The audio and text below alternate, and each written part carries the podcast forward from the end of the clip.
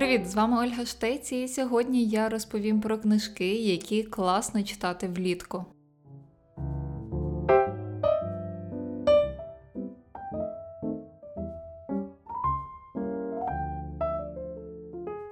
Кожну пору року я люблю обирати щось по сезону читати, і на літо це щось обов'язково літнє. І це, звісно, не означає, що я не читаю зимові книжки влітку, чи не читаю восени, щось весняне і так далі. Але просто завжди має бути одна чи кілька книжок, які б ідеально пасували саме під той сезон, в якому я живу, і в якому зараз живуть персонажі. Мені здається, це дуже допомагає якось ще більше поринути в саму історію. Наприклад, якщо читаєш щось таке спекотне, і в тебе самої спека зараз, то якось одразу краще розумієш персонажа і не знаю, можливо, його дратівливість, чи як йому спекотно, як це дійсно бісить, чи як навпаки сонячно після довгих весняних дощів, як це класно. Тому ось таке занурення в книжку завдяки тому, що ти живеш теж в цьому ж сезоні і кліматі, це дуже прикольно. І я вирішила, що буде класно поділитися з вами ось таким літнім читанням. Тож я поділила оці літні книжки, які я читала чи планую читати, на такі три списки. Перше це легке літнє читання, такий легкий стиль, хеппі-енд, читання, щоб було захопливим і на одному подиху. Друге це літнє читання, від якого до вже вашого поплавленого тіла у вас може поплавати і мозок. Це книжки лауреатів, класиків, така доросла література, складний стиль, трагедії, і дуже сумнівно, що буде якийсь гепі-енд. І третє це прохолодне літнє читання. Влітку часто не вистачає прохолоди, хоча б в думках, тому, хоч це читання можна читати восени чи взимку, але воно може остудити вас і влітку. Це буде читання без різдва чи всіх цих зимових свят, але точно буде холодно. Ну що ж, ви вже відкрили сайт якоїсь інтернет-книгарні і готові замовляти нові книжки? Почну з легкого читання. Чомусь це переважно любовні романи, але вони справді часто якраз легко читаються, але всі вони з дуже цікавими темами. Плюс буде трохи дитячої літератури, але все це дуже літнє і дуже класно читати саме влітку. І тут не книжкова примітка, але сподіваюсь, ви мене любите якраз за те, що я вставляю в книжковий подкаст навіть не книжкові речі. Тож хочу нагадати всім не забувати користуватися влітку СПФ. Взагалі ним потрібно користуватися цілий рік, але через те, що влітку якраз найбільше оголюємо тіло, можна так сказати, то якраз на найбільшу поверхню нашої шкіри потрібно наносити цей СПФ. Обов'язково прочитайте про його важливість, тому що знаю, що багато багато хто про це забуває або вважає просто якимось модним трендом. Обов'язково прочитайте про сонячну радіацію і щоб на вашому кремі був чи. Гелі чи спреї, щоб там обов'язково був захист і UVA, і UVB. Але краще просто почитайте якісь хороші медичні статті на цю тему.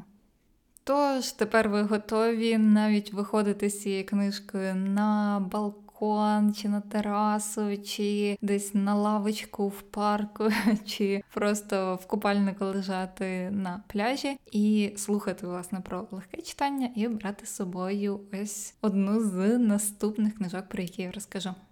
Перша книжка це якраз та, яку я читала минулого року влітку, і мені дуже сподобалося. Це любовний роман, який називається Beach Read. Українською можна було прикласти як пляжне читання, авторка Емілі Генрі. Української цієї книжки поки нема, але вона супер популярна і авторка стає дуже популярною. Тож підозрюю, що хтось вже домовляється про авторське право і буде купувати права на переклад. І сподіваюсь, якщо не цього року, то хоча б наступного літа ця книжка вже буде українською, тому що дійсно, наприклад, на тому ж Goodreads цю книжку оцінили більше ніж 200 тисяч людей. Але, до речі, вона доволі легко читається англійською, тому раджу просто купувати її і читати англійською. А якщо ви боїтеся, то слухайте один з моїх епізодів подкасту, як почати читати англійською чи іншою іноземною мовою. Авторку часто питають, власне, де ж пляж в цій книжці, тому що більше сюжету відбувається взагалі на озері, і книжка ж називається Пляжне читання, де тут пляж. І вона просто відповідає: пошукайте в інтернеті фото озера Мічиган. І я така набираю це Лейк Мічиган англійською, і думаю, ну що там може бути такого дивовижного? Ну, озеро і озеро, мабуть. Але омк, просто пошукайте теж це озеро Мічиган, воно величезне і виглядає як пляж, як море в якесь, тому дійсно пляжне читання. Сама книжка про письменницю та письменника, які головні герої цієї книжки. І якраз письменниця пише любовні романи і розвінчує ці всі стереотипи, міфи про те, як пишуться ці любовні романи, що це супер легко, що там такого. І було дуже цікаво читати, спостерігати, скільки насправді роботи вкладається для написання любовного роману.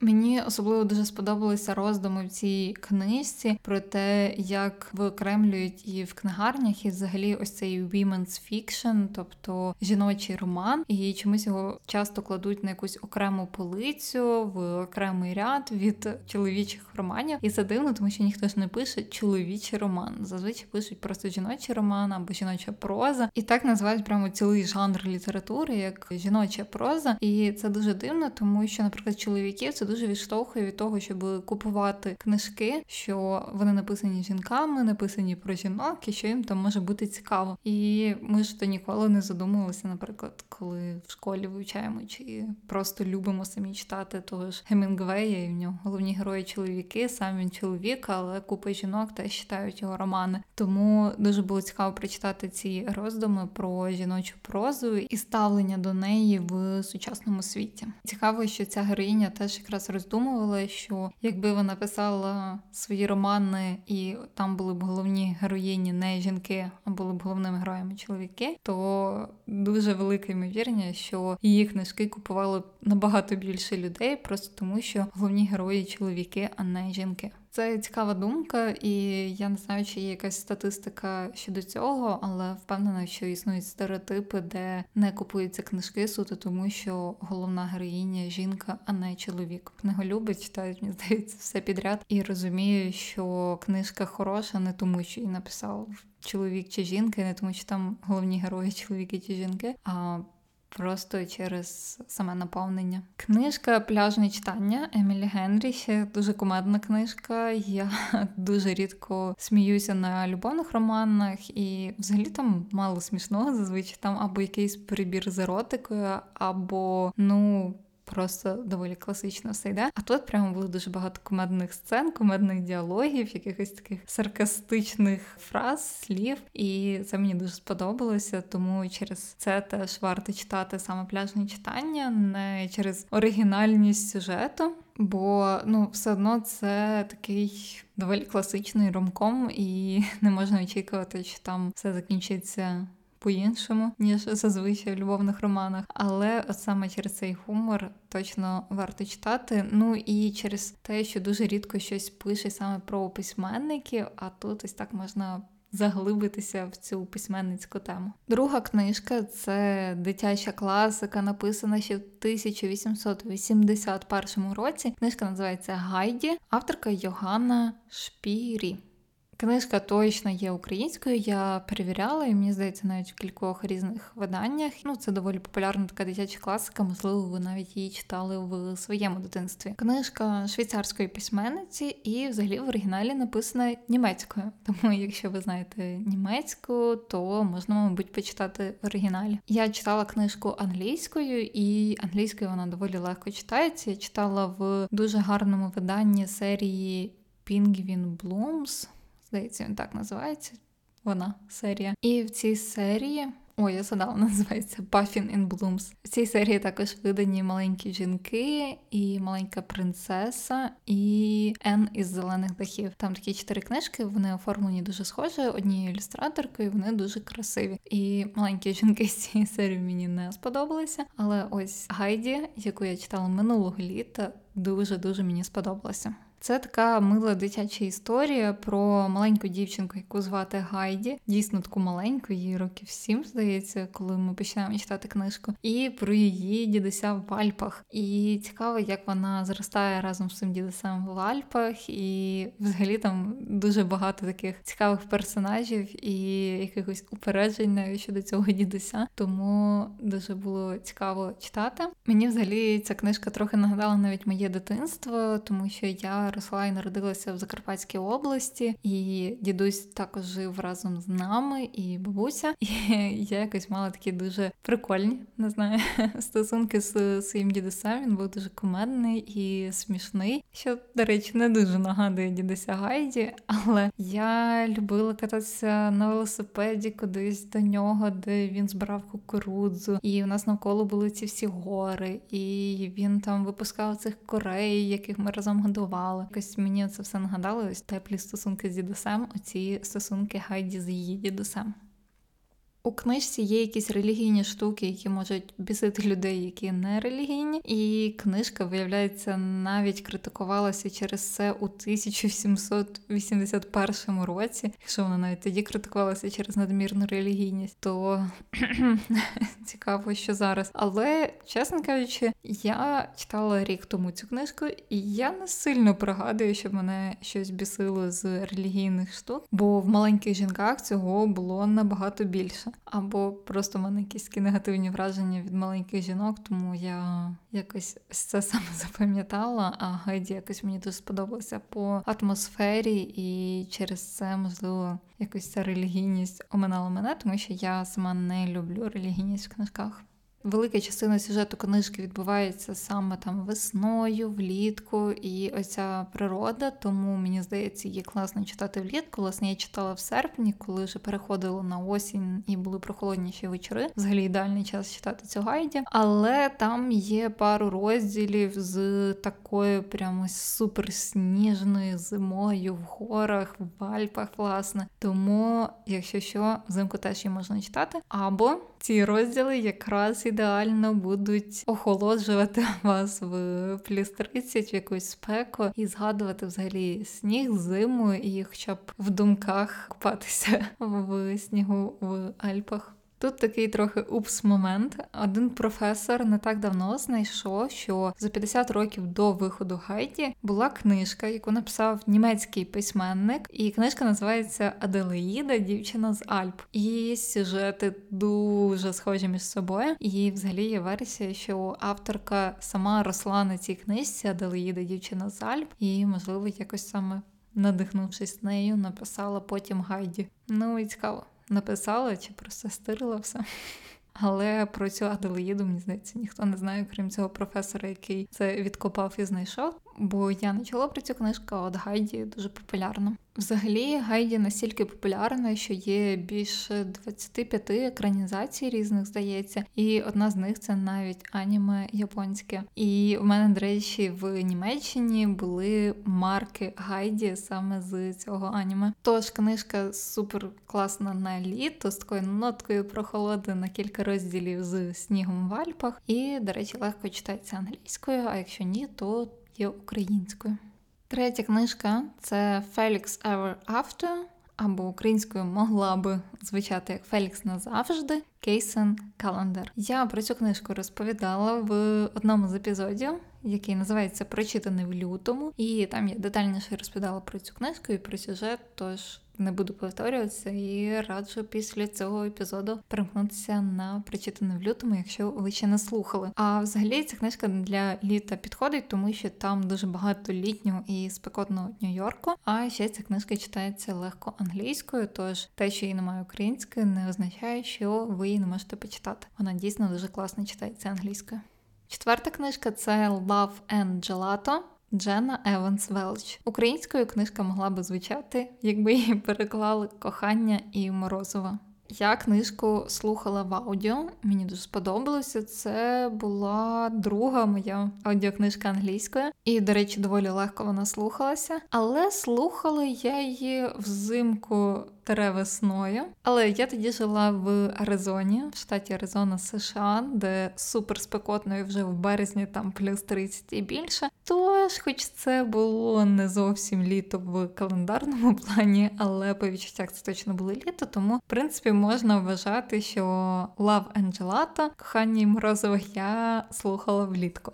Української цієї книжки нема, і вона ще вийшла в 2016 році англійською, тому не знаю, чи українською взагалі збираються колись до неї доходити, бо вже 5 років з видання, але може не знаю. Через це права будуть все дешевшими, і скоро цю книжку хтось таки та й видасть, тому що, наприклад, видають якраз зараз уже трилогію усім хлопцям, яких я кохала, яка теж доволі класна і легка трилогія.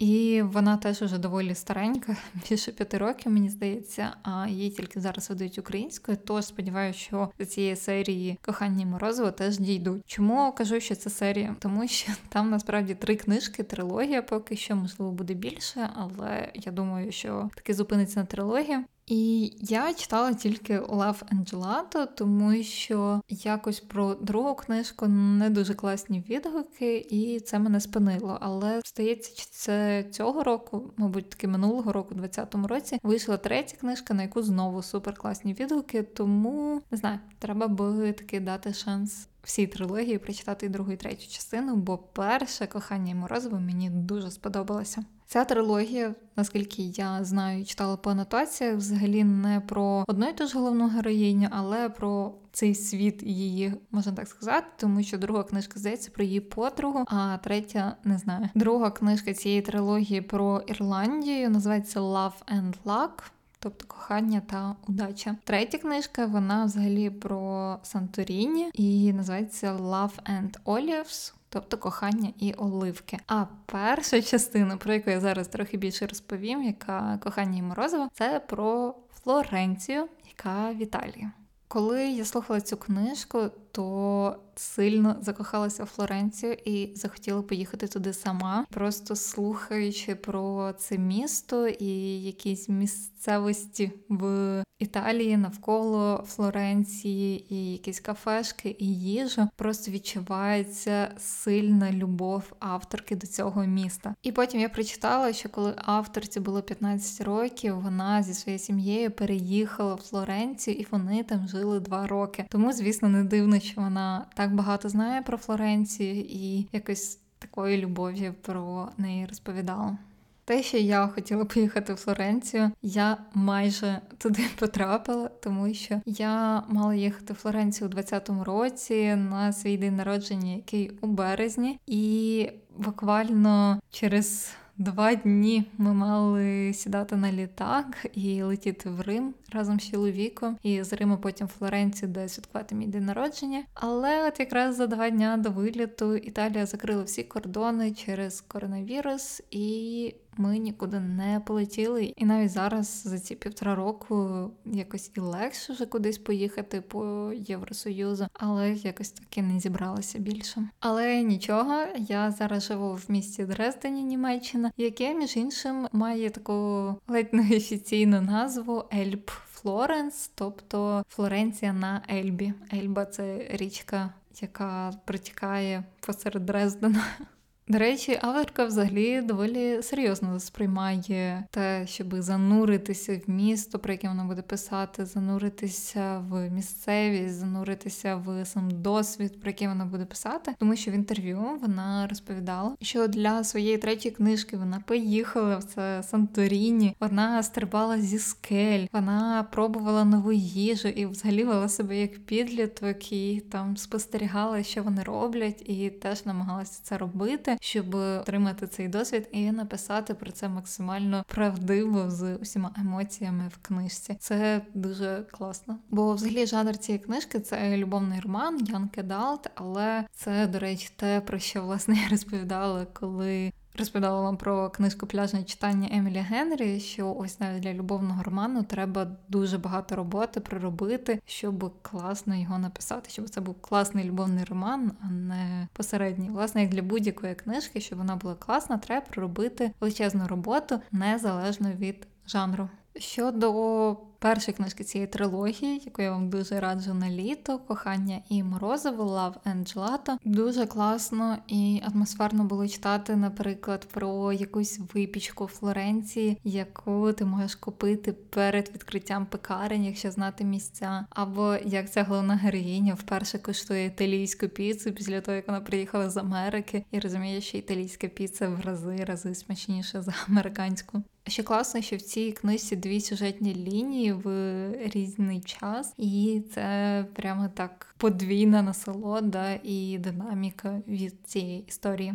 Ще одна літня книжка, яку я читала дуже давно, і взагалі зараз вам особливо нічого про неї не розповім. Це Карибська таємниця Агата Крісті. І насправді розповідати все одно про детективи Агата Крісті нема сенсу, тому що ну їх просто треба брати і читати. Мені здається, це може бути читання взагалі на один вечір. Що про це розповідати? Це детектив, і ви самі все маєте дізнатися. Взагалі, ще думаю, що книжки Джейн Остін ідеально підходять на літо, і я читала тільки гордість та упередження. Джейн Остін, хоча ні, я ще читала іншу книжку Чуття та чутливість але мені вона тоді не сподобалася, і я її читала, коли ще була такою снопкою і не дуже любила любовні романи. Тож треба перечитати. Але книжки Джейн Осін, мені здається, доволі літні. І серед українських авторів дуже раджу почитати серію Наталі Матулінець. Це варто у грі, і друга частина це артефакти Праги, і скоро вийде нова частина про Будапешт. Тож дуже раджу, там якраз такі літні події, і це міське фентезі, там такі квести, купи пригод, і насправді доволі гаряче в різних сенсах. Тож дуже раджу якраз і легке, і класне, насичене, динамічне читання. Це варто у грі української авторки Наталя Матолінець. І останнє це список книжок легкого читання, які б я сама хотіла прочитати і планую колись прочитати, але ще не читала, тому не прямо їх рекомендую. Але можливо, ви захочете їх пошукати, прочитати анотації, подивитися рейтинги і все таке, і колись приєднатися і читати разом зі мною.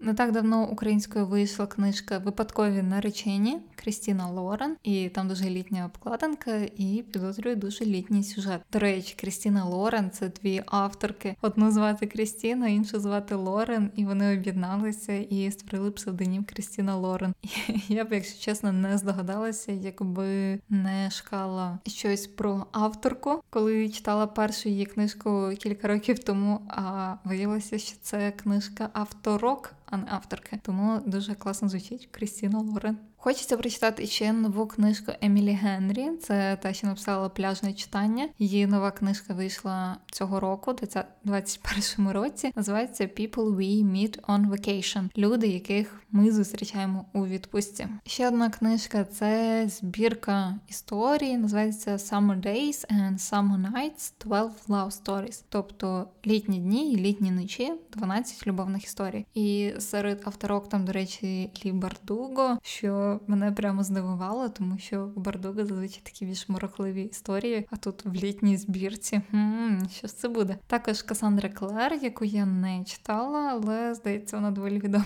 авторка, і можливо ви читали щось. І Вероніка Рот, яка написала Дивергент. Вона теж серед авторів цих 12 любовних історій. А взагалі це збірка такого ж типу, як збірка My True Love You Gave to Me.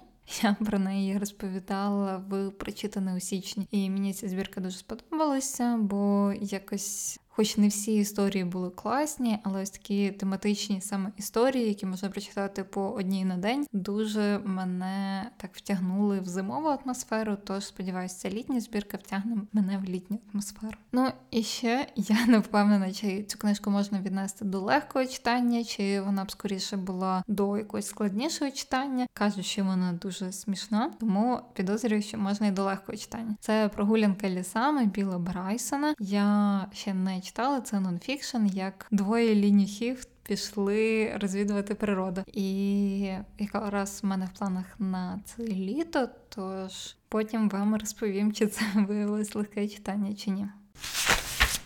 Далі розповідатиму про складніше читання, але все одно літнє. Що взагалі я маю на увазі, коли кажу складніше читання. Попередні книжки вони переважно з таким гепі-ендом і залишають такі більше світлі емоції, хоч і теж мають якісь драми. Але складніше читання це те, що має складніший стиль написання, менш передбачуваний сюжет, і якось глибше проживаються драми, які описані в цих книжках. Принаймні, я так розділяю книжки, і легке читання від цього не гірше, але просто це читання на різні настрої. Перша книжка з такого літнього, але складнішого читання це Бог дрібниць Арундаті Рой. Бог дрібниць це дебютний роман авторки, написаний ще в 1997 році. І свій другий художній роман вона написала аж через 20 років. Він, до речі, теж є в українському перекладі від видавництва старого лева. Другий роман називається Міністерство граничного щастя, але я його ще не читала, тому навіть не знаю, в якому сезоні там відбуваються події. За роман Бог дрібниць Рондаті Рой в 1997 році отримала Букерівську премію. Цікаво те, що якщо зайти, наприклад, на українську Вікіпедію, то роман подається як напівавтобіографічний роман, але взагалі якоїсь офіційної згадки щодо автобіографічності немає. Просто критики знаходили автобіографічні паралелі з біографією власне авторки Рандаті Рой і цим її романом Бог дрібниць. Але схоже, що ні видавництво, ні сама авторка не подають цей роман як напівавтобіографічний, тому навіть не знаю, чому в українській Вікіпедії саме так зазначено. Подрібниць це про те, як маленькі речі впливають на життя і поведінку. Також там є і мізогінія, і проблеми жінок, і взагалі проблеми кастові. Дуже багато всього розкрито, якась фонова історія, і там якраз спекотне індійське літо, через що книжка дуже літня, і багато природи, взагалі культури, і як я вже казала, самої історії на фоні, і книжка така дуже насичена. Через це вона так складніше читається, бо дуже багато всього в ній, але не так, що це якось заважає. Взагалі, книжка ще складно читається, тому що вона не хронологічна оповідь. Там, наче я колись раніше в своєму відгуку писала, наче Рандеці Рой просто написала хронологічний роман, потім нарізала шматками, кинула в повітря, і як зібралося, так зібралося, тому що дуже рандомно розставлені різні події, і дійсно потім важче це все вплітати, але чим далі йдеш по книжці, і до кінця воно все дуже гарно вкладається в голові. І як дочитала книжку, мені захотілося відкрити її, просто заново почати читати, тому що вже вклалися всі ці події хронологічно в голові. Хотілося пережити ще раз цю історію. Але я лінива на перечитування книжок, тому що ще стільки багато всього начитаного. Тож книжку так і не прочитала заново, але можливо колись англійською її прочитаю, бо читала я її українською, і, до речі, дуже класний переклад. До опису сюжету роману хотіла ще додати свою цитату з мого відгуку і цитату, яку я використала з книжки. Є ті дрібниці, які ми самі не можемо контролювати, те, яким скаженим є суспільство, і як злість, неприйняття від інших можуть згубити всіх навколо, затягнувши у течію тих, які, і тут цитата з книжки, не просили відпустити їх непокараними, просили тільки, щоб кара була сумірна зі злочином, а не скидалася на шафу з вбудованою спальною, де можна збавити ціле життя, блукаючи лабіринтом полиць. І я пам'ятаю, що коли читала, мені ця цитата дуже сильно сподобалася, бо дійсно інколи кара не сумірна зі злочином, якісь певні трагедії життя, певні звинувачення щодо нас. Можуть нас переслідувати більше, частіше і сильніше, ніж сама подія цього важила. Тож книжка дуже красиво написана, дуже красива і цікава історія, але Дійсно, будьте готові, бо читається не на одному подиху. Це такий складний і тягучий текст, в який треба увійти і на нього налаштуватися. Друга книжка до літнього і складнішого читання це залишок дня Казуї Ішігуро. Вона не така складна, як той же Бог дрібниць, але текст теж такий насичений і красивий, що я не впевнена, наскільки це читання на одному подиху. А якщо і на одному подиху, то тоді воно буде таким насиченим, доволі глибоко будуть переживатися всі події і якісь емоції, про які розповідаються в цій книжці залишок дня. Автор Казуї Шігуру, взагалі Нобелівський лауреат, а за книжку Залишок дня ще давним-давно, коли вона вийшла в 1989 році, він отримав Букерівську премію. І навіть є фільм з Ентоні Гопкінсом і Емою Томпсон. Екранізація цієї книжки Залишок дня, і ця екранізація дуже дуже популярна, і було навіть вісім номінацій на Оскар, але жодної перемоги, на жаль. Я читала залишок дня українською, просто тому що Весел дуже красиво оформлює всю серію Казу Ішігуро, і тому мені якось подобається збирати ці книжки і читати їх українською. Взагалі, в мене зараз таке правило читати українською тільки книжки українських письменників та письменниць, а також купувати ті, які мають красивішу серію чи красивіше оформлення ніж в оригіналі. Тому якщо я не можу дістати англійською красиве оформлення, а українською воно є, то купую українською. Ну і звісно, якщо книжка написана не англійською, то тоді теж читаю в українському перекладі або в англійському перекладі, залежно від того, кого яке видання. Залишок дня це взагалі таке доволі медитативне і красиве читання, ностальгійне. Це подорож Англією на машині, спогади дворецького, згадки світових подій, згадки того, як різні люди приїжджали до його господаря, і взагалі про якусь там честь, професійність, вірність і навіть трошки любов.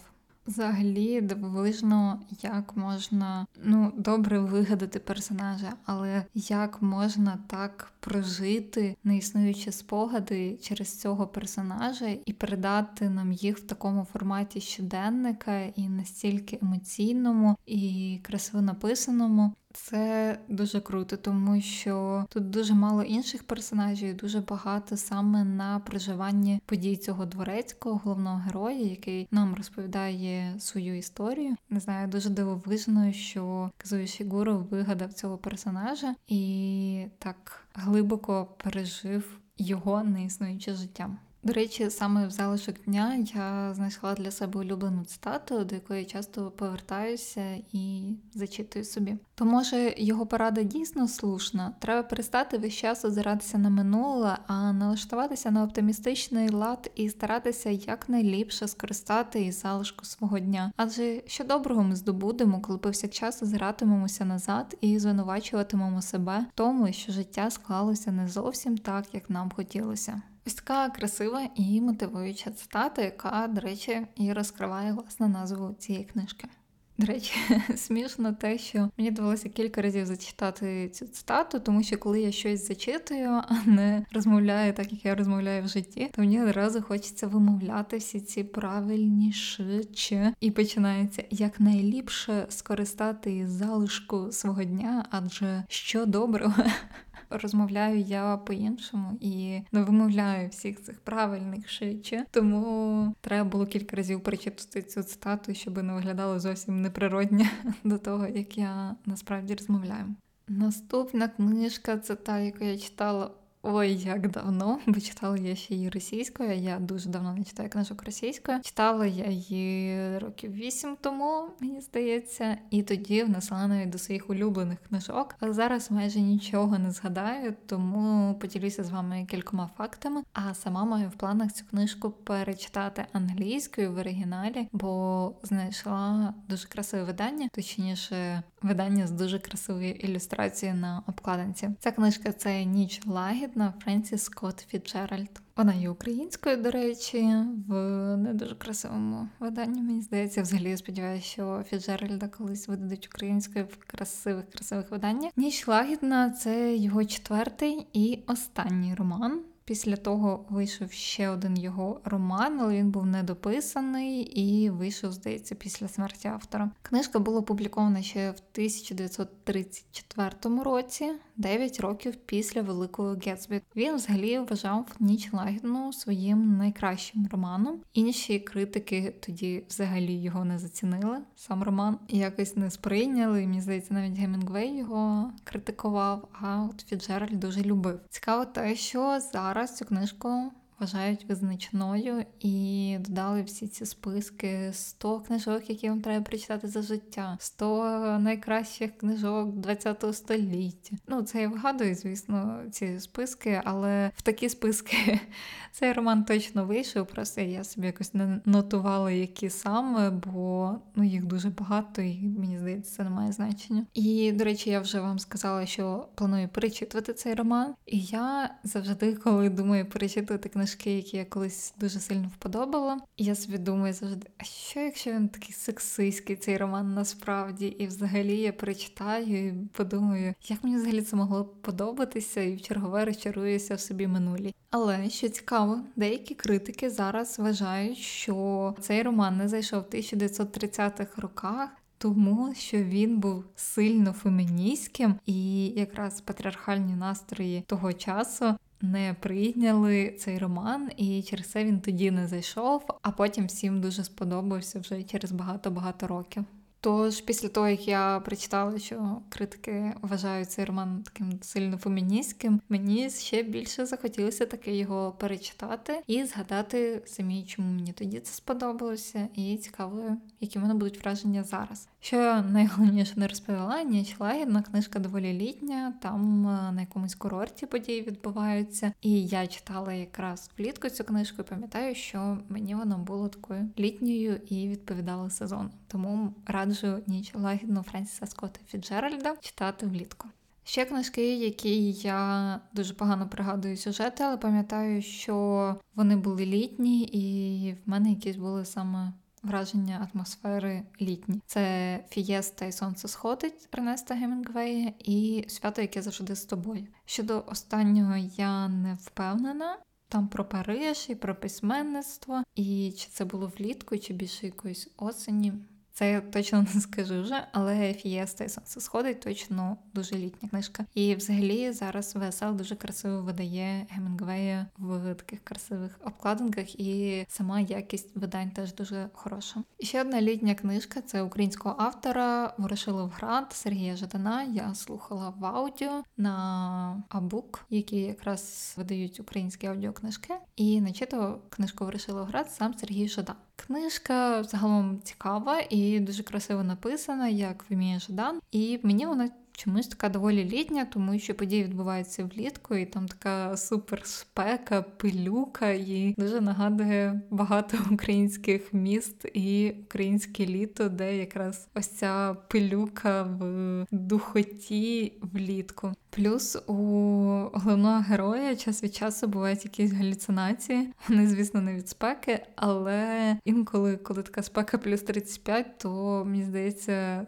можна і через це починати галюцинувати і взагалі плутати якісь події, і вивертається сама реальність. Тому Ворошиловград мені особисто по атмосфері доволі літня книжка. А ще з літнього читання, що я не впевнена, чи це складне читання, чи можливо треба це віднести до легкого читання. Це неаполітанські романи чи тетралогія, мабуть, тому що там чотири книжки в серії. І перша частина це моя неймовірна подруга, авторка Елена Ферранте. І вже є українською всі чотири книжки. У них дуже гарне оформлення, тому я читатиму українською. Маю вже дві частини. І подивлюся, чи мені зайде, і от не знаю, чесно, чи це легке читання, чи складніше. Ось такий вийшов набір літнього спекотного читання, де більше книжок класиків та різних лауреатів, і навіть трохи українського жадана.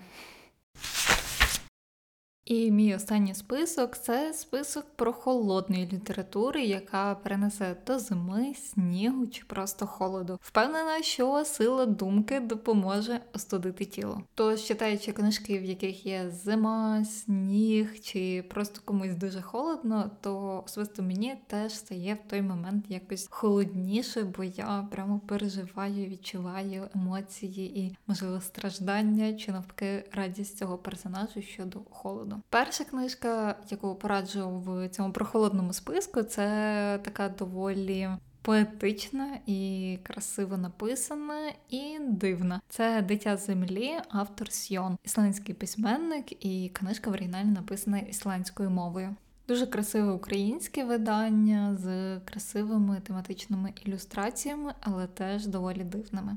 Взагалі, я давненько читала цю книжку ще в часи, коли я писала текстові відгуки, і тоді я гарно так люблю себе похвалити. Сказала про цю книжку, порівняла їх з ісландським гуртом Сігур Рос написала, що вже ніби готовий перервати пісню десь на початку, але вона затягує свої тягучі нотки і запрошує у свій морокливо сонячний світ, який вкриває твою гусячу шкіру приємним теплом. І справді, що горці Горос, якщо згадати його дуже красиву пісню Хопі Пола, то вона така доволі сонячна, але до того ж і така сумна, якась тягуча, щось таке абсолютно красиве, але і сумне в цій цій мелодії, так само, як і в цій книжці, дуже багато сумного, але чомусь воно дуже красиве. Цю книжку, до речі, також хвалить Бьорк. Музикантка, вона написала, що автор Сйон зумів об'єднати розум і серце в цій історії. Книжка дійсно дуже дуже класна, вона не легка, але коротенька, десь на 130 сторінок. Але там якось стільки всього відбувається, стільки всього треба пов'язати, і воно якось таке дивне, незвичне і красиве. Але мені здається, якраз такої літератури нам часто не вистачає, бо ми звикаємо до якихось бестселерів і до там американської літератури, і британської, яку мені здається, ми найчастіше читаємо щось англомовне, перекладне з англійської. І тут такий цікавий досвід читання ісландської літератури, і мені прямо дуже сподобалося. І мені здається, варто виходити за якісь рамки, і сюжети і за ті жанри, які ми зазвичай читаємо, і пробувати щось нове. Тому дуже раджу цю книжку Дитя землі Сйон. Ви не витратите багато часу, якщо вона вам не сподобається, але зате ви точно отримаєте якийсь унікальний досвід. Друга книжка з прохолодної літератури трохи неочікувана, але я якраз цього року читала. Це нонфікшн Рік Хюге, Поданське, Гелен Рассел. Це така британська письменниця, журналістка, яка приїхала своїм чоловіком в Данію і описує в цій книжці власне перший рік життя в Данії. І взагалі Данія славиться своїм холодом, своєю зимою, морокливістю такою, короткими світловими днями. Тому дуже багато місяців, які описує Гелен Рассел. Ну ця рік Хюге Поданське, вона так розділена, що вона описує січень, лютий, березень. Ну і так цілий рік. І дуже багато місяців дуже холодних. Можливо, ви надихнетеся і захочете переїхати в Данію. Можливо, ви навпаки подумаєте, ого, як там холодно, добре, що в мене зараз тепленько. Якраз можу погрітися, не знаю, на річечку сходити, і потім осінь і зима не будуть такими холодними і як в Данії. Ну, коротше, будь-які можуть бути вражені, але точно скажу, що принаймні перші два місяці січень і лютий їй було дуже холодно, і можна про це почитати і цим охолодитися, остудитися трохи. Третя прохолодна книжка це Буремний перевал Еміль Бронте. Я теж читала цю книжку доволі давненько, але маю такі два спогади. Перше, там дуже багато вітрів, і цитуючи з книжки Пратчета, яку я недавно читала Віщі сестри, там якраз писалося, що вітер був настільки лінивий, що він продував не навколо людей, а просто наскрізь. І мені здається, вітри в Буремному перевалі саме такі вони дують наскрізь. І ще в буремному перевалі є певні події, які я вам не буду спойлерити, але вони доволі стрьомні, і мені здається, вам може стати холодно навіть в плюс 30 і захотітися під ковдру. Ось такий цікавий буремний перевал Емілі Бронте, який я особливо люблю і хочу перечитати обов'язково в оригіналі. Ще такі не зовсім зимові, більше осінні поради це книжки Донни Тарт, таємна історія та Щеголь. Таємна історія мені не дуже сподобалася, я її не прям раджу. Щеголь прямо дуже-дуже сподобався. Мені здається, в Донни Тарт якась, можливо, власна травма, але її герої постійно мерзнуть. Мерзнуть настільки емоційно насичено і довго в книзі, що самому починає бути холодно і не хочеться взагалі в цей холод, а хочеться в тепло. Тому в таємній історії там прям насичено сторінок на 20-30 описано ось такий холодний і дуже неприємний період. В Щеглі це теж є, але в Щеглі є і періоди спеки, тому що головний герой певний час живе під Лас-Вегасом. Тому Щеголь може якраз зіграти і ось ту книжку, де можна почитати і про літо, і про якусь холоднечу, але взагалі здається, в Щеглі можна покрити просто всі сезони. Особисто я її читала восени, і це було доволі гарно, бо там багато осені теж. Але якщо ви хочете дізнатися, що ж таке по-справжньому холодно, то мені здається, Дона Тар це ідеально зробила і передала в своїх персонажах. Тому, якщо ви б хотіли зануритися в стан цих персонажів, коли їм супер холодно, бо вам зараз супер спекотно, то можна почитати саме через це таємна історія і щегля. Ну і остання порада щодо прохолодного читання, яка не включатиме конкретних книжок, це трилери та жахи. Це ті жанри, які справді можуть викликати гусячу шкіру на H плюс 35, але теж будьте обережними, бо можливо на вулиці занадто спекотно, а вам так страшно, що захочеться під ковдру, а там ще спекотніше. Тому кому як трилери та жахи в таку спекотну спеку. Особисто я уникаю жанрів, що трилери, що жахи, тому конкретних порад книжок не маю. Тож доведеться вам пошукати інших знавців цих жанрів, які б вам щось хороше порадили. Сподіваюсь, ви дізналися про якісь нові книжки, цікаві для вас, і, можливо, дізналися щось цікаве про книжки, які ви вже читали. І сподіваюся, щось можете собі підібрати для літнього читання.